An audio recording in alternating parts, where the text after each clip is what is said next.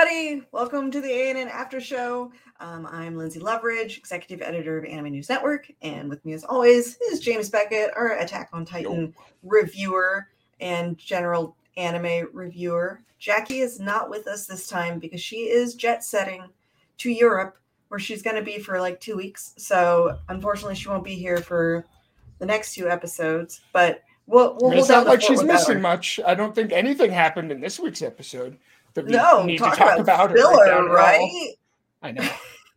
it was weird how it was like all about Sasha, like looking for food. Did I watch the right episode? I was kind of confused. No, I was expecting like a bunch of revelations, and there's just a lot of like Sasha and. hmm. There was definitely eating things in this episode. Yeah, okay, so I watched the right one. It sounds but like not that. potatoes so much, you know. Oh, No, those weren't potatoes. no. Oh no! This was uh this was a doozy of an episode. I guess it, if we could summarize it at all, I would say that uh it was quite um it was kind of a lore dump. Not I mean Yeah. that not in a negative sense because I think we've all kind of been waiting uh for these specific revelations, the true history of the Eldian Empire and its relationship with Marley. But James, so what were what are your lasting thoughts after watching um this episode? Episode 80, right? Oh man, I mean, being a kid in this universe sucks. I think is my main takeaway. Yeah. Is that if you are a child in the universe of Attack on Titan, then your life is uh, suffering and pain and um, getting turned into giant kaiju things and then d- uh, dying. So This was I'm the glad second that I didn't grow up there. Yes, this is also the second episode where it seemed like there was a distinct possibility of being eaten by dogs. I don't know what know, is up with like the a- show and the reoccurring theme that you might get eaten by dogs just while you're out doing your trying to live or your, your own children. So or your own better. children. Oh boy, there's a lot of children eating their parents. Like Yeah. reoccurring theme here from 2,000 years ago all the way to Eren Yeager. So So guess- Shakespeare would be proud. This is a it's it's the craziest Titus Andronicus uh, fan fiction imaginable. Someone Yeah. saw someone saw Titus and was like, you know, I feel like we can make this even more extra. Um, So I guess to sort of set things up, you know, Eren and, and Zeke, they're still hanging out in that in between place. It's not truly truly- coordinate the coordinate, the- not where where the paths are. where the paths are all visible.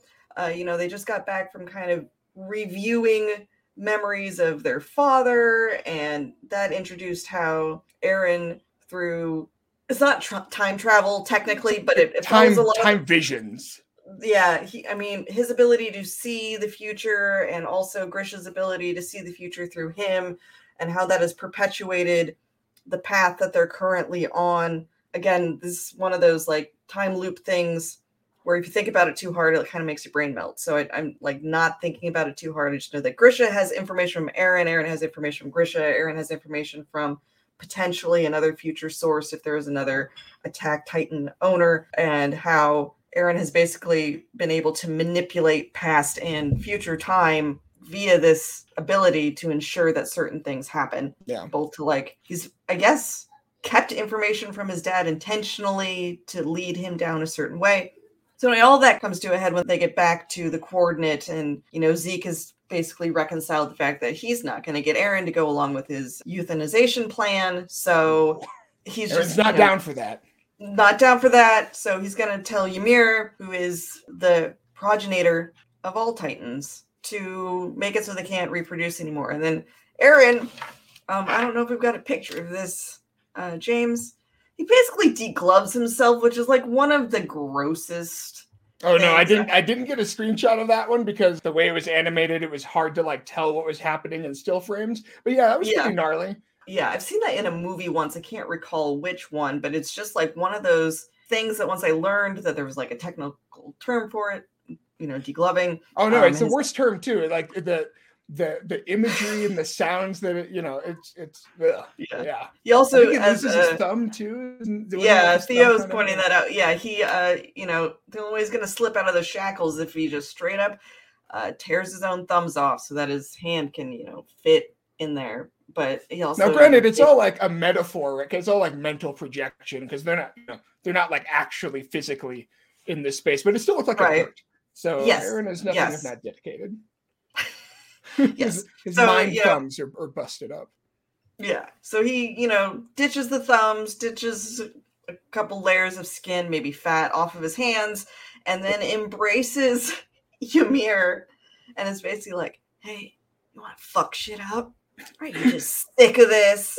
Don't you just want to like fuck it all up? Fuck this. And um, You know when you wish that like the whole world was dead? Well, we can actually make that a reality. Yeah, And yeah, over the course of the, the rest of the episode, we see exactly why Ymir probably would want to see the whole rest of the world dead. Um, do we have a, lot- do we have a screenshot of Ymir that we Oh. can? throw- Oh, we have many screenshots of Ymir. Oh, this is God. a, an Ymir heavy episode. Let's uh Yes. let's pull them up here on the old screenshototron here. I also want to remind everyone, like her name's Ymir, but she is not the same Ymir as in like Christa and Ymir. Although there are some parallels between the stories when you think about it. Uh, Christa's Ymir was named after this Ymir, who was just a slave girl. Well, wasn't even initially a slave girl. She was just, you know, a villager, you Some know, kid. gathering water, looking Looking at weddings. maybe had a little dream about one day being happily married as she's witnessed she witnesses a wedding during this episode recently orphaned, I believe. I heard we got that. A lot of this episode, it's very dreamlike, and so we see like a flash of like the the village burning, and I assume that was like either her house or her village or something, because she she didn't look very happy to see those flames going up. Yeah, the Not- uh, the art direction for this reminded me a lot of sort of like fairy tale imagery is Mhm. lo- what we've seen in children, which is intentional because we've up until this point only ever seen her as like a representation in books and whatnot. Like she was, you know, her receiving the Titan powers has been shown as her meeting this kind of troll looking thing at various points, but it doesn't quite go down like that. In fact, Yeah, we even see a glimpse of the, the little fairy book that our Ymir was reading back when she was Yes. hanging out with her sister. no, that was Historia. That's Historia. Sorry, I meant Historia. Sorry. That our Historia was reading back when she was hanging out with her sister. And yeah, what um, I think one of the running themes of this whole episode is that you know we've seen a lot of stories of of the past, right? Either the ancient past or the more recent past from like right before King Fritz the whatever, however many Yeah. King Fritzes down the line ended up um, walling everything off in Paradis.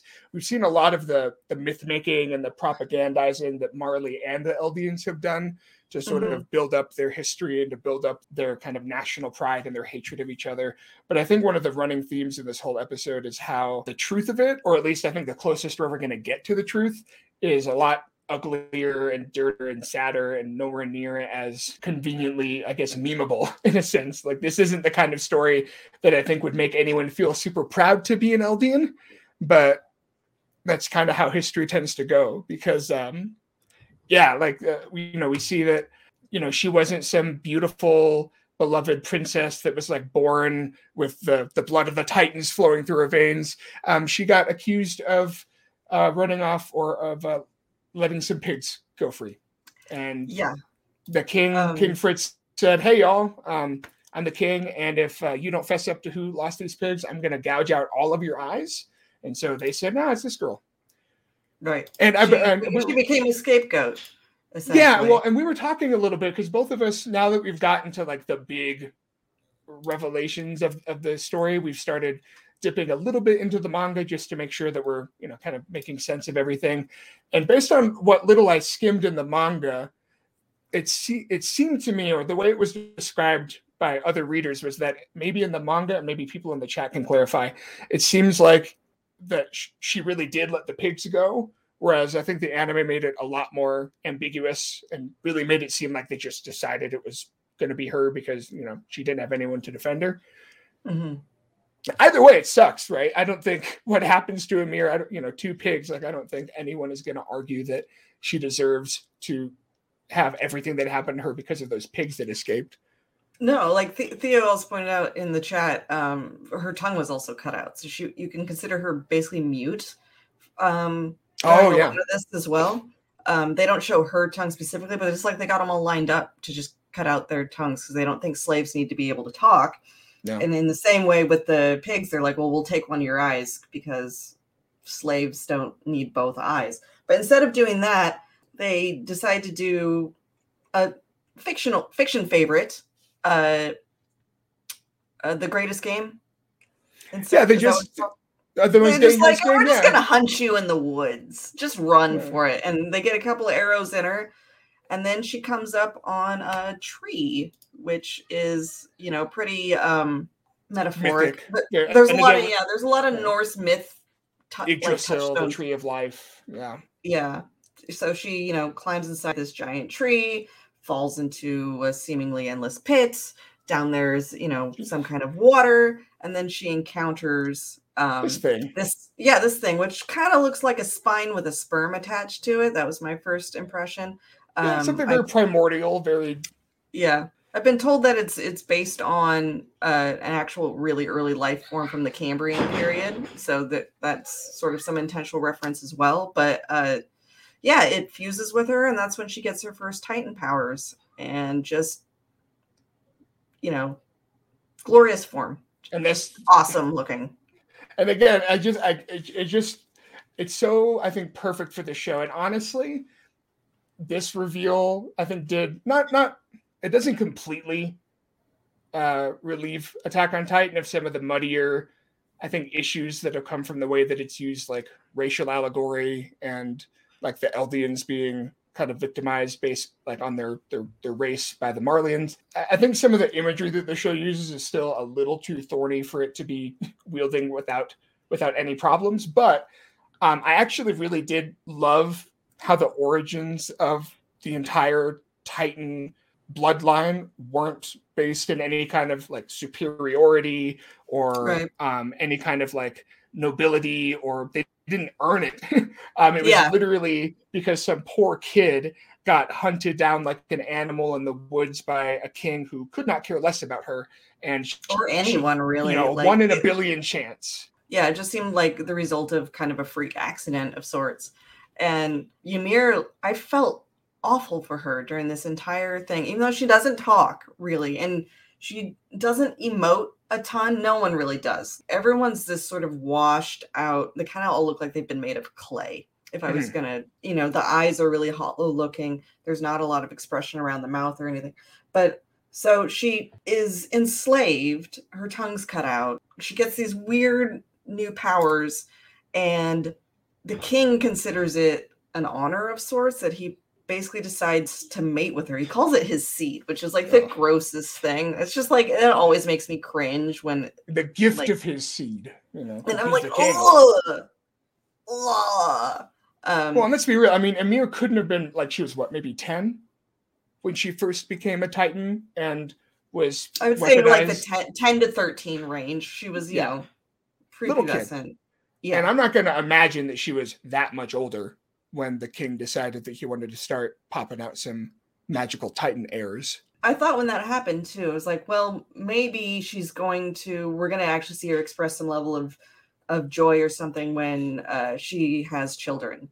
But she seems completely lost when they start handing her the infants and everything. Like they don't show an, a maternal instinct uh, coming from her at that point, and which is in line kind of with what you're saying that she was probably a very young mother and does not know like how to care for children or have really any uh agency she doesn't have any agency throughout this entire story at all Well. I thought it was really, uh, it was really pointed how.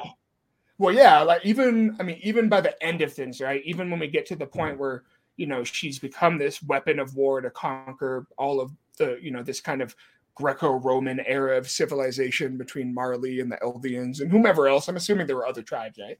But even by the time we get to this moment where this one random guy, who I feel like must be like maybe one of the sources of inspiration for that Helos myth that comes down later on, oh hey the heroic Marleyan that eventually topples, you know.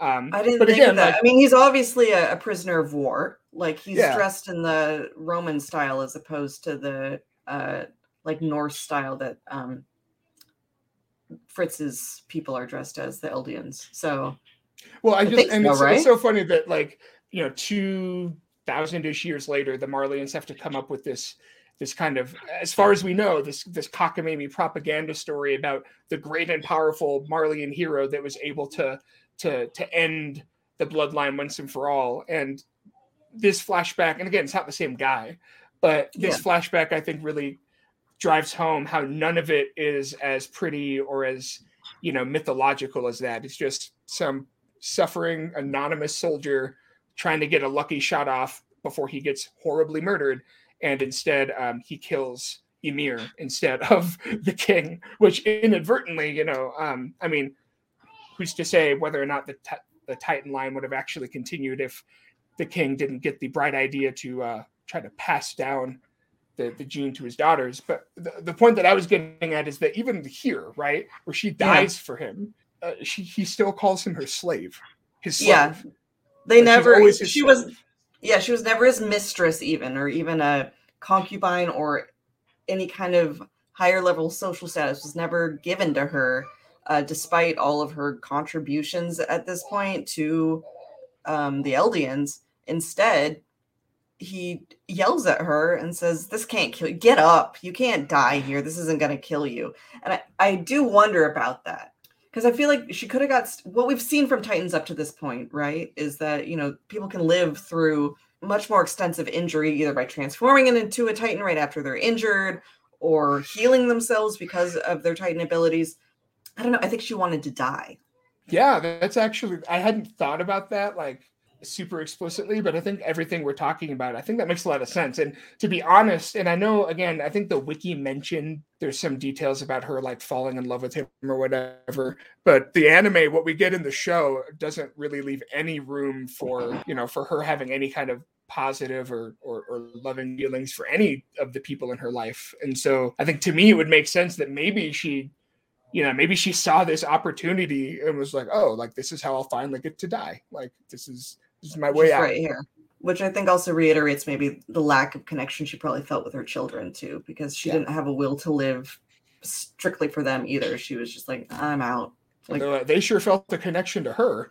Oh my god! so I mean, so this scene and quite a few others from this episode were actually in the second ending sequence for uh, Attack on Titan. Um, you can go rewatch them and see like a lot of this is in there. Only it's drawn in kind of a, like a wood cutout sort of sort of style. And I remember watching it at that point and feeling like I had kind of a good idea about the true history just from that ending sequence. I didn't have any of this context, but I'm like, mm, they ate, they ate somebody, and this yeah. is they've been eating people for a long time. It was really cool ending sequence. Gross, but like cool. This is worse, probably.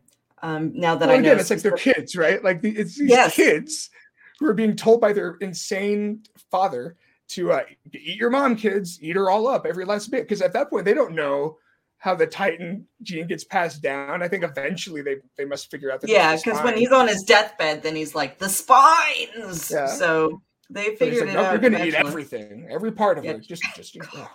King Fritz is and every everyone in the background too is just like, oh, oh, what are we doing? like, don't look directly at it. I'm kind of confused why there's even an audience at all. Like, why is you know that this isn't being done secretly with just him, them, and maybe like the guys who cut up their her, their mom. And well, that's yeah, how you make but, it okay, right? You turn it into a ritual. And and we even saw how like even though they had to do it kind of in hiding with the um, with the the crew on Paradise Island, like when you turn it into a ritual, and when you make it into this this thing that everyone is a part of, everyone's involved, um, yeah. then it's not murder. Then it's just uh, uh, passing down of a of like a government position. You know what I mean? Like this is how you like, and that's what I think is so powerful about this episode is like this is proof. And Eren even says it later that like I don't I don't think we can really call Eren a nationalist because mm. I don't think he has any love or any respect for the Eldian culture. Like I don't think he cares at all about being an Eldian as far as like pride or you know I'm going to do this for the sake of like my uh, my fatherland. Like I don't think he cares about any of that. I think he I don't think really he cool. feels any attachment to humanity in any way, shape, or form, which is something that yeah.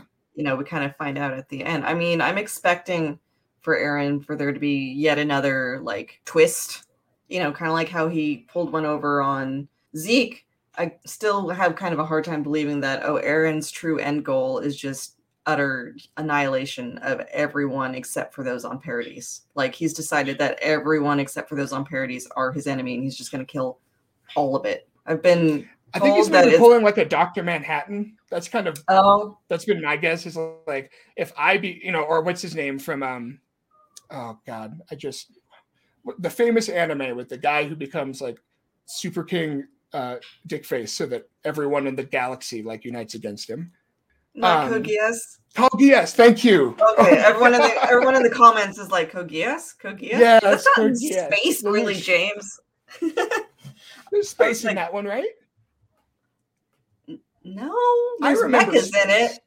Okay, well, if you oh, not space. space. Okay, well, still, yeah, still yeah. right? Like his whole thing yeah, at the end of that show. Spoiler alert for a, a really famous old anime is that yeah. um, he's going to become the villain of, of history so that you know everyone else can kind of unite against him and i think that kind of happens in dune too at some point in one of those books and okay. i kind of wonder if that's what eren's doing where he genuinely is going to be like i'm going to kill all of you guys um so so you think he's going to try and unite the world that is currently like attacking Eldians and marleyans and everything, and like to stop all of that, they'll just focus solely on him. And then once they defeat him, there'll be peace. Is that kind of what you're postulating? I think it, I mean, it's one of those things where the, you know, as I've been thinking about it, like, I think what Eren feels like he's trapped in, and I think, you know, as far as the world of the story goes, like this, the, the whole idea, the concept of war, and the show kind of clumsily frames it as you know people are always going to hate the Eldians no matter what, which right that's a hard sell. But I think Eren is basically stuck in this mentality of well, as long as other like nations exist and as long as this this concept of war exists, then the fighting won't stop, right? And at some point mm-hmm. or another, either we're going to be attacked or we're going to have to attack people, and it's never going to end. And so I think that and whether or not it's intentional, right? That his you know, potentially Doctor Manhattaning of it. I think his his mentality is, well, how do we stop war? We get rid of all of the other parties that could conceivably make war. But I think the, the flip side of that is how do you stop war? Is you give all of the other parties a reason to stop fighting each other, and whether or not you know whether he becomes like a reverse scapegoat in the same way that that Ymir was back when this all began, right? He allows mm-hmm. himself to be the one that everyone blames and everyone hates and everyone targets. Oh yeah. Yeah that would, that, that, thematically, that makes sense. Thematically, that makes a lot of sense. It would also be like a callback to the to the scene in this episode where everyone points the finger at Ymir over the pig pens. It would just be everyone pointing the finger at Eren. I mean, I think that's a logical place for the narrative to go.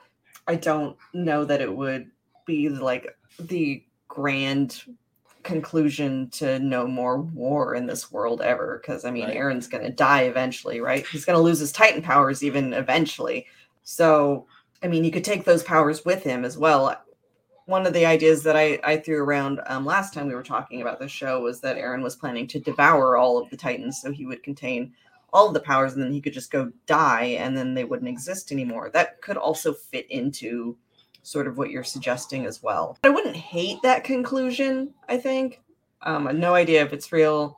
I think it's one of the only ways here, you but... can make Eren's character feel. I mean, he's still being childish, right? I think, you know, I think, like you said, the the idea that you could end war or end conflict like this and and protect everyone forever with such a grand gesture as you know, like literally throwing a temper tantrum big enough to kill the whole world. Um, I think it's I think he is still being a child, mm. but I think it would also explain why he's had to play things so close to the vest because he would need every one of his friends to believe that he really is hell bent on destroying the world in order for this whole you know in order, in order if if that was his plan and i genuinely don't know like i i yeah somehow been able to avoid spoilers for the ending for for years. And um, I, if that is his plan, that's one of the only ways that I could see. I guess Hajime Isayama finding a way to sort of have his cake and eat it too, where Eren right. gets to be you know this literally demonic monster, while also finding a way to to make his story not completely nihilistic. I don't know. Yeah, where this episode leaves off, it just seems like Eren is trying to just burn it all down, right? The only way to like right all the wrongs is to burn it all down and start over. But for some reason, still with the exception of the people on Paradise, I guess because he still cares about them. There was a really he knows funny, them. because he knows them, I guess. Yeah, yeah but I mean, yeah, he. uh There's a really funny scene when Eren is resurrecting and Armin is like turns to Mikasa and he's like, he's on our side.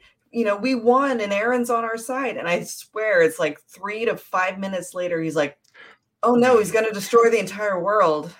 Oh Wait no. Why does he oh, need no. all of these titans if he's just doing a little rumbling? Yeah. And Eren yes. immediately comes on the, the, the, the, telepathic megaphone to be like, What's up, world? I'm gonna kill all of you. Bye. Like, yeah.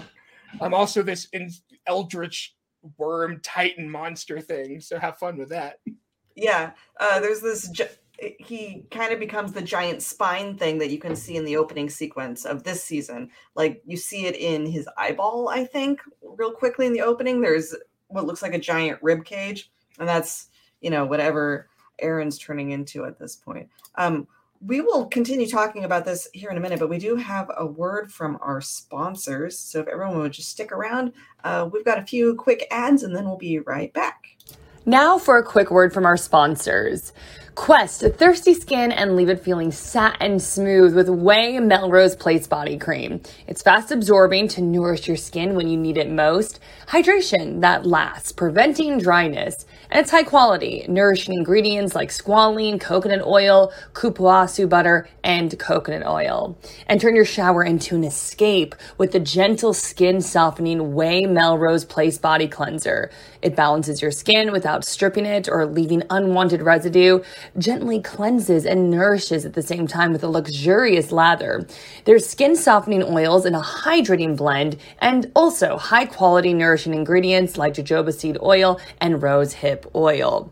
All right, to experience the new Ouai Melrose Place Body Cream and Body Cleanser, your body, your way, go to T-H-E-O-U-A-I.com and use the code B-L-E-A-V, BLEAV, to get 15% off your entire purchase. That's 15% off your entire order at theouai.com code BLEAV. So go over there now. Also, what's more important than peace of mind?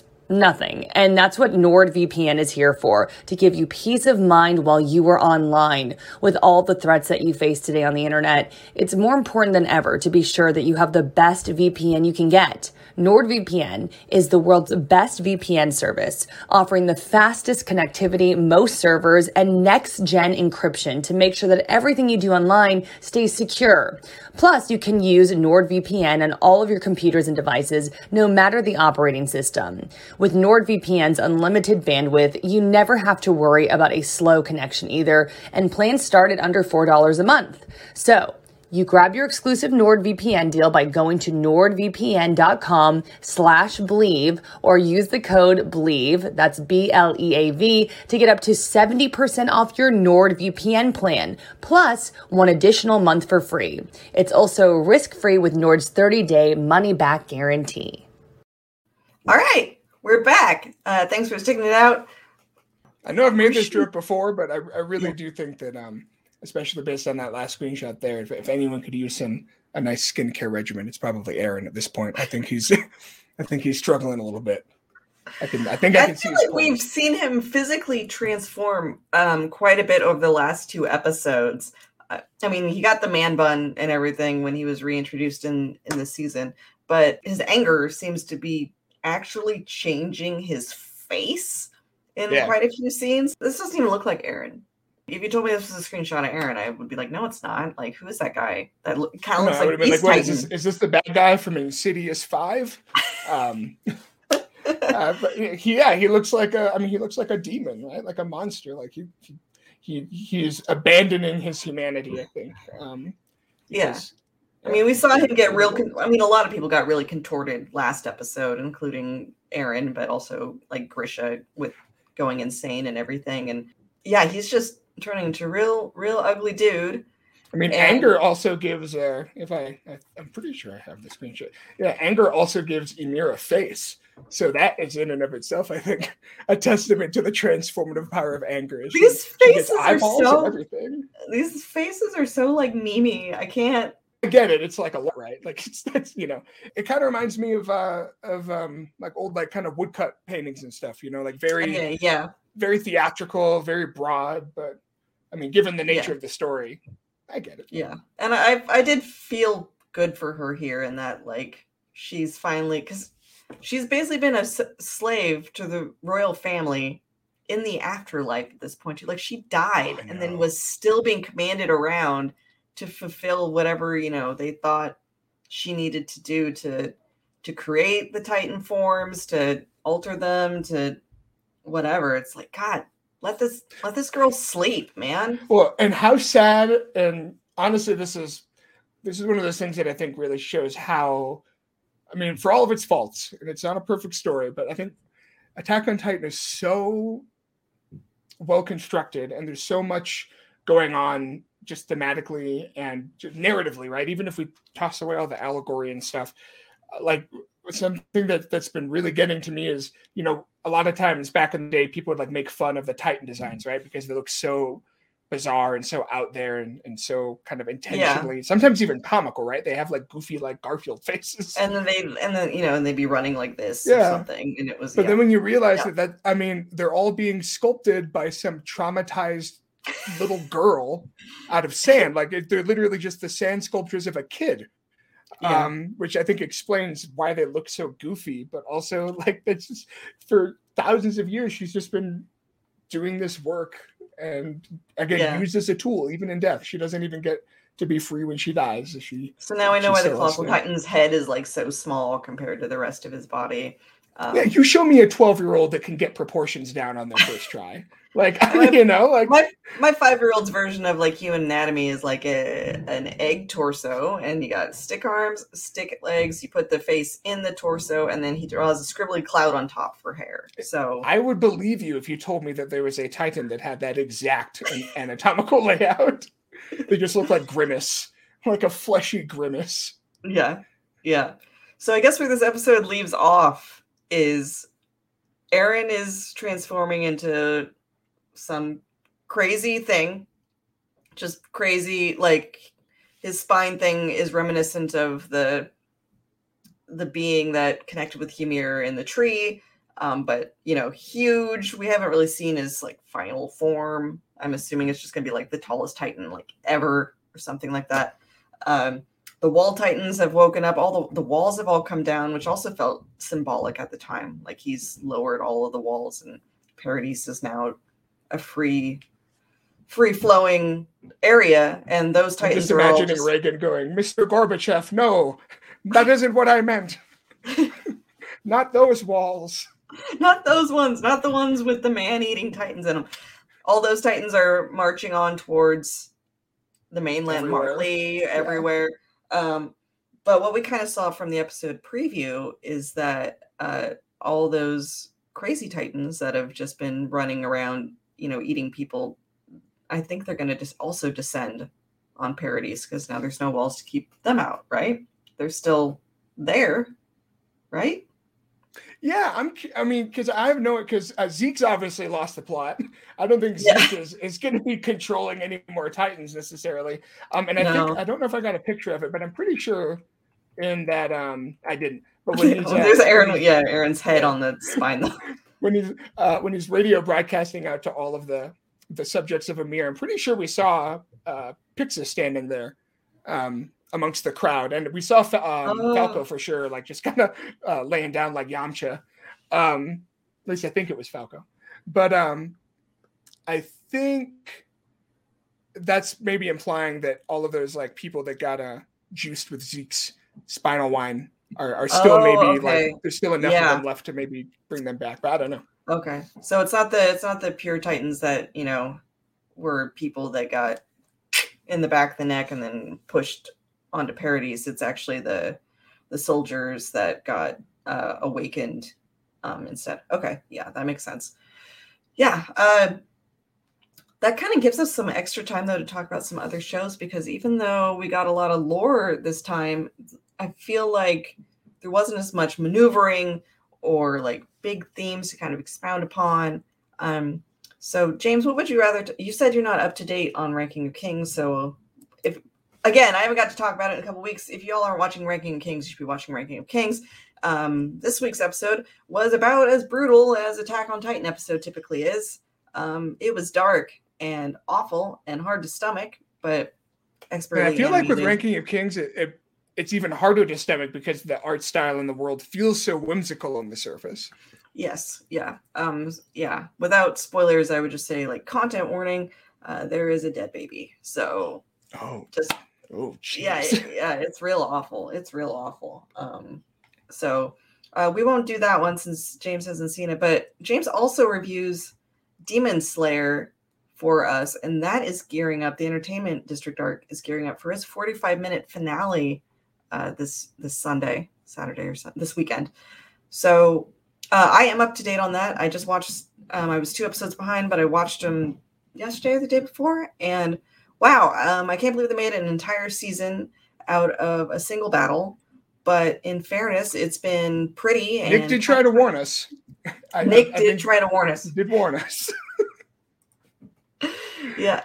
Um, as far as that show goes, you know, it's mostly been Tanjiro, uh, Zenitsu, Inosuke, Uzui, uh, trying to fight what was originally Daki, but now is Daki and her and her brother with a really creepy waistline. yeah, Gyutaro. Yeah, he's um, uh, he's got the uh, there we go. I got the perfect. I got the perfect shot of Gyutaro right there. Is uh, yeah, he's um, More a corset in a past life, I think. yeah, I was gonna say that that goes beyond like pear shape. He's, he's going like full on. I don't even know what that is. Like a, Why- a why do they have to stuck together. Do you think it's harder to decapitate him or to just like cut him down like through the middle? Because I feel like his waist is probably thinner than his neck, even just looking at this picture. Yeah, I'm not sure exactly how he's standing upright at any point, but that's fine. I guess we'll we'll let him be. He's a demon. He can just he can just he can just do that. Um Yes. his his voice though, James, do Yeah. you- do you think you could imitate it at all? Because like the cadence to Oh, his voice is something. Oh, I I genuinely don't think I could. Um, like- So I was like, eh, so nice. yeah, uh, sort of creaky thing. He sounds like an evil witch from like the Wizard of Oz. Yeah. If that evil witch smoked a shit ton of meth. like that's like I don't like like a strung out witch is like the closest like a a crone uh a cronin in rehab. Like it's such a I feel bad for his vocal cords. Every time he talks, I'm like, oh, the damage you're doing. Um, I really Oh, hope that yeah. You'd have to drink like a lot of water for that performance. Um, yeah, I've been enjoying like all the action as far as you know the spectacle of the show is amazing. Um, I think Uzui is probably one of the cooler like supporting characters we've had in a while. I like I like his flashiness. I like how the fireworks go off like when he attacks and and things like that. Um, but I do feel like I'm kind of done with this fight. I feel like they've won like three times, and they just keep not technically winning, but they did. And I don't know. I was going to say, careful, Lindsay. Um, remember, if you say anything critical about Demon Slayer ever, that means you hate it and Mm. don't understand it, and Mm. obviously don't appreciate the Im- impeachable masterpiece that um, this season-long fight scene with um, a, sexy prostitute and her like her hot topic Danganronpa crossover brother is. Um, the uh, and I say that with love. Um, Yeah. I joked with my wife that uh, Gyutaro is basically what would happen if like one of the Homestuck trolls got transported into Danganronpa, and I'm going to stick by that. Um, I think that's pretty pretty apt description. And and to the people who think we hate it, it's just you know this franchise has made so much fucking money, you guys. It doesn't yeah, matter we're whether punching like, down here, like the. Okay. it's doing fine. It's doing Yeah. great. Ufotable is creating a great show. Um, people enjoy it. It's fun to watch, but sometimes there are aspects that are kind of annoying, and it's okay to say that because it still has billions and billions of yen. You know, I'm not Yeah, hurting its bottom line at all. It's fine. It's and look, immensely I- popular, and no one's going to quit liking it because I think the fight went on too long. And look, uh, I'm on the record for saying that every single animator working at, at Ufotable and um, anyone else that got like outsourced, um, and really every animator in the industry, but like, you know, as, as long as we're talking about Demon Slayer, um, they are doing insane things with this show. Like, this is, I mean, this episode right here is probably the single best looking episode of television animation I've ever seen, just on a purely technical level. Yeah. Um, I think I, you know, I've seen shows that I think are more expressive with their character animation. I've seen shows whose aesthetic I like more, but if I'm talking about just the sheer amount of, of raw flexing craftsmanship, um, I don't think I could point to a single frame and complain about much. Like, oh, okay, um, the really realistic CG fire is maybe a bit awkward looking with the 2D models. Yeah. Okay, sure, whatever. Yeah. Um, but we're like, yeah, like that occurred to me while watching, and I probably only noticed it because there was so much fire. Yeah, so much that you couldn't like not notice it. But yeah, yeah, but That's like such a small quibble. The show looks amazing, and when when it, if you want to have fun watching a cartoon, watch Demon Slayer. Like I don't think anyone is out here saying that if you like pretty action and excitement and like you know fun shows that you shouldn't watch demon slayer. But when i compare this show to like the fast and the furious people think i'm insulting you and that's just not true. I like the fast and the furious. There's like eight of those. If they were bad they would have stopped making them. People obviously right? like them right? Yeah. But a fast and the furious 10 was let's see 20 20 minutes times 10 five hours long okay yeah. if fast and the furious 10 was five hours long and in between the 45 minutes worth of admittedly cool car chases, we had to watch Dom and the rest of the fast crew scream a lot and go on and on about their frankly trivial character dilemmas. I would also be like, all right, guys, what are we doing? Do we do we really need Can we get a helicopter in here or something? I mean Please. someone someone give one of them a chainsaw. Let's let's get this going. Where's the yeah. rock? Why yeah, why can't Vin Diesel make nice with the rock? I need the rock back. Like yeah. If Tanjiro's woe is me, I need to be stronger to beat up uh, this creepy guy. If that was like maybe one or two episodes, sure. That's that, it that wore is, on me. That is wearing on me really hard. It's yeah, it's annoying.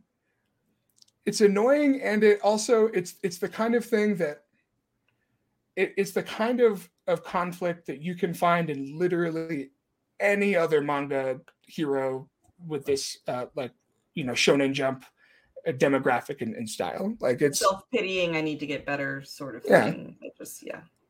And but it's you like know, constant. Yeah. Does it ruin the show? No. Does it mean you shouldn't watch it? No. Do we want to hear Tanjiro bemoan that he's not as good at fighting as Uzui for like five straight episodes? Not really. Like mm-hmm. maybe give Zenitsu something to do other than be asleep or give freaking Nezuko some lines that aren't in a dream and or flashback and or whatever Zenitsu's weird fantasies are. like, I don't know, man. Speaking of Zenitsu, I was trying to explain it to my husband because, you know, he's only powerful when he's asleep. It's like he's sleepwalking swordsman, right? You know, like yeah. that's when he's most capable is when he's like in a, a Zen sleep state. And he was asking me, like, well, how come he can talk if he's asleep?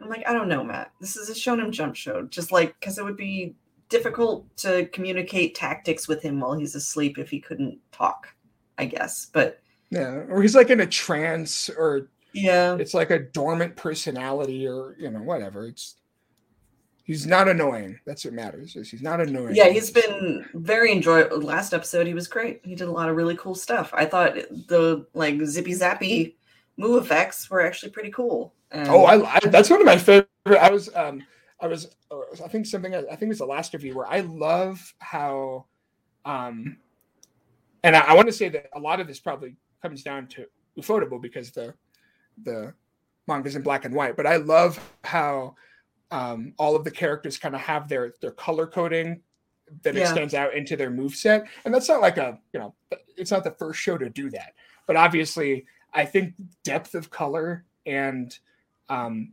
the the blending of color is something that um, the studio does really really well. Like it's so vivid and so lush that when Zenitsu zip zaps across the screen, like it like it feels like lightning. Um, I love that. Yeah. That's one of my favorite effects.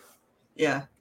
But still would have liked like more Inosuke. La- oh well, actually, no way. We did get a big Inosuke moment last episode. yeah. Literally sawing through a lady's neck, like took both of his jaggedy looking blades and was like, he called it a special move, but it was that was um gross and cool. But, well, and then we learned that he survived getting stabbed in the heart because he can just rearrange his organs at will. It's just a thing he can do. And yeah, yeah, I get it that it foreshadowed it with him being able to dislocate like every joint in his body. oh, that's true. Yeah, when he wormed around and yeah. yeah but the, the thing about organs is that generally speaking, there's only enough room for what you've got. There's not a lot of wasted space in there. And yeah. the tubes that connect things together are pretty tight. there's not a lot of slack yeah. in the veins. You know what I mean? It's like the heart can just like jump rope around inside you. Like I mean, going back to corsets, because we were talking, I mean, that was one of the things that was associated with like extreme corsetting is that it would damage or permanently alter uh, the organ placement, which means like it was more difficult to breathe because the lungs would get really cramped because everything else that was supposed to be down in the gut was up in the chest, you know. So I don't know where he could have moved his heart to, um, or how where you know did it just kind of like loop out and around on the other side of the rib cage or something i mean i don't know um, he didn't immediately die of a stroke from his veins like from the blood pressure like and again I, I, don't actually care that much right? It's a fantasy yeah. like who cares? But yeah. Yeah. I, I think to your point it's like not only does it not make a lot of physical sense and you'd think that if he moved his organs around it would it would cause a lot more damage than than him just being up and able ready to fight again. But i think it, yeah. it points back to like what you were complaining with earlier when it comes to the the fact that it's getting a little irritating how often the story goes back to these wells and yeah. if, if the if this if demon slayer is just repeatedly going to be like oh no inosuke got hit never mind he's fine or oh no zenitsu's asleep but never mind he's actually better at fighting now yeah it it doesn't like I'm it messes up the stakes, right? Yeah. Like you, you don't end up allowing yourself to get invested in the tension because you know whatever the result of the tension is it will just get reset and i know that's like a general complaint for shonen jump stuff in general that you know protagonists are never going to actually die and everyone's going to come out fine i mean maybe Uzui won't get his arm back, which you know that's too bad. But uh, he's got three wives. Like he's got he's three. Got, he's got three wives. wives. He'll be fine. Yeah, yeah. I was talking. I think it was with with Nick or some people in a Discord earlier today, and they said their favorite uh, their favorite thing about Uzui and his three lot three wives is the reaction to it is generally like, "Fuck you, you have three wives," like just angry at him for being so greedy as to have three hot wives instead of just a reasonable one or maybe two. Yeah. But yeah, the the tension in the in the show and especially the way that they've kind of prolonged this this fight by nothing ever really being good enough over and over and over again. Like they've deca- they decapitated Daki two or three times now, at least two. I'm just wondering if I maybe have missed one in there, but they have decapitated her at least two times and just the whole idea of Tanjiro like bearing his blade down on this dude's neck and just trying to cut his head off harder this time is just like come on. Yeah. And i think uh, in the in the comments nick just said that i don't need anyone to die. I just need something to change or develop with the cast instead of just got to get stronger. And that's kind of where i am. Yeah. um yeah. like I I was saying earlier in, in, one of the reviews that I love Inosuke, but if he did die, I wouldn't actually care that much because it wouldn't really affect the story. It would just mean that the comedy scenes would be less funny because then all yeah. we have is Zenitsu. Um, but I wouldn't like. I don't think his absence would. I mean, it wouldn't change the the. It wouldn't change any character arcs. It wouldn't affect my like emotional connection to the plot. Um, I, I don't like even if Tanjiro died, like I would be like, oh, that sucks. He's nice, but like, it's They really want you to get that emotional connection to him though, because they keep bringing out his dead family whenever like things get really hard. Like something ha- happens and he has, uh, he is facing some kind of obstacle, and then we have to see one of his dead siblings. Wake up, big bro. You can do it. and it's just like it doesn't you can't do that over and over and over again like i felt like they should have stopped that with mugen train. I feel like it really peaked there with the mugen train flashback in the uh, you know when they were like messing around in each other's like subconsciousnesses and stuff. So when they brought it out again i was just like come on guys. Like Yeah, yes that was really growing. sad but we can't keep milking that for sentimentality you know? Yeah, like you'd think by now, like you'd think by now that we could maybe get some of that those reactions from his friends or his still alive sister, or Yeah. you know the little. As the far as we know, he left her- sleeping in a wooden box in the middle of an like as buildings are burning down. I was like, that's not a safe place for her. She's going to catch on fire there. You can't leave her there. That's not. Yeah, she'll be fine. she'll- I know. She also, you know, is uh, the worst thing that can happen to her is she freaks out a little bit and turns into a baby. So she'll be fine. She just needs Yeah, she's currently toddler right now. I think she's all cute and small, and please give her more things to do. I feel like maybe two arcs ago they should have got it to a point where she could talk. Like, or at the very least pantomime like i don't know Yeah. like interact with i like i still and people always complain that like i you know why would you expect her to blah blah blah she's a demon in the lore of the story like no what i'm saying is that if she's going to be a character in the story she should have like i should be able to tell you whether or not she likes inosuke and zenitsu or whether or oh, not yeah. she feels responsible for protecting them or whether or not she wants to turn human again or if she even understands what you know like i don't know any of those things she's like a she's like a doggy that you know she's an Yeah. attack dog with boobs We're down to like the last five minutes, so it's probably too late to ask the question of why. Now that I think about it, can't she talk? All the other demons can talk.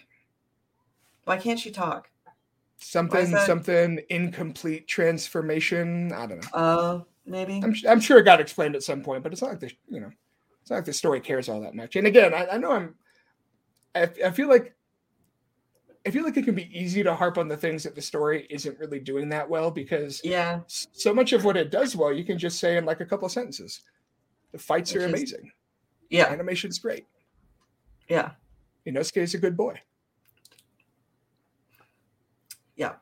I'm thinking the next arc will probably at least get to learn a little more about the other Hashira, who are they have more interesting character designs even. So I'm hoping that maybe there's personalities to go with that.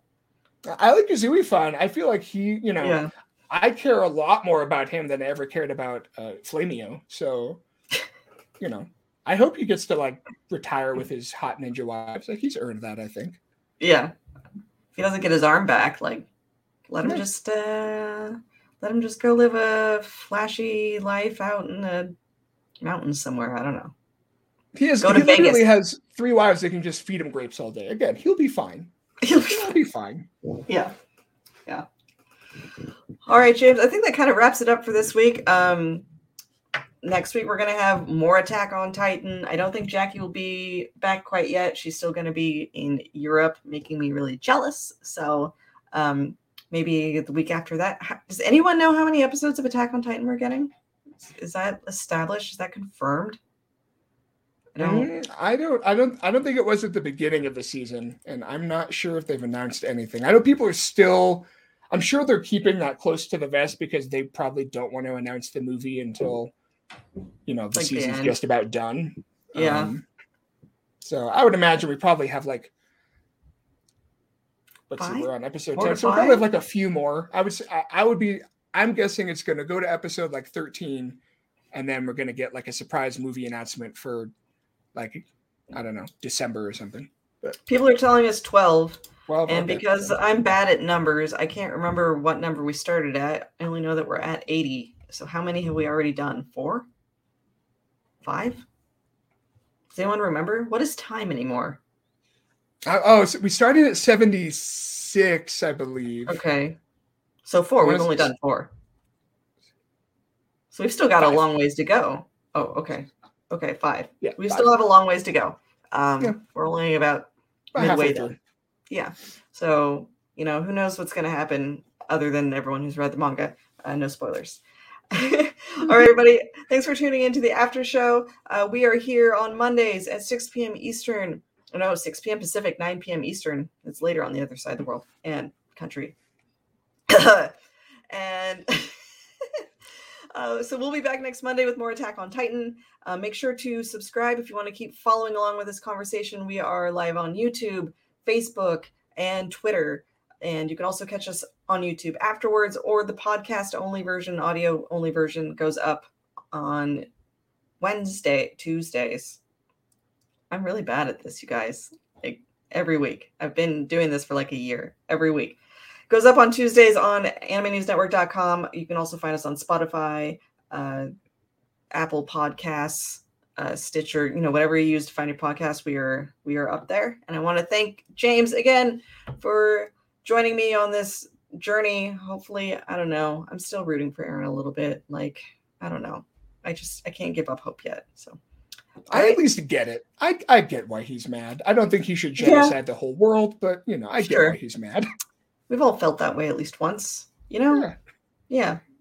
Might have been high school for me, but you know, we all grow at different rates. And he actually has the power to do it. And who's to say what I would have done when I was a moody 17 year old mad at the world? Oh, yeah. I'm really glad I didn't have right. those sorts of for real. All right, everybody, we'll see you next week. Bye. Bye bye.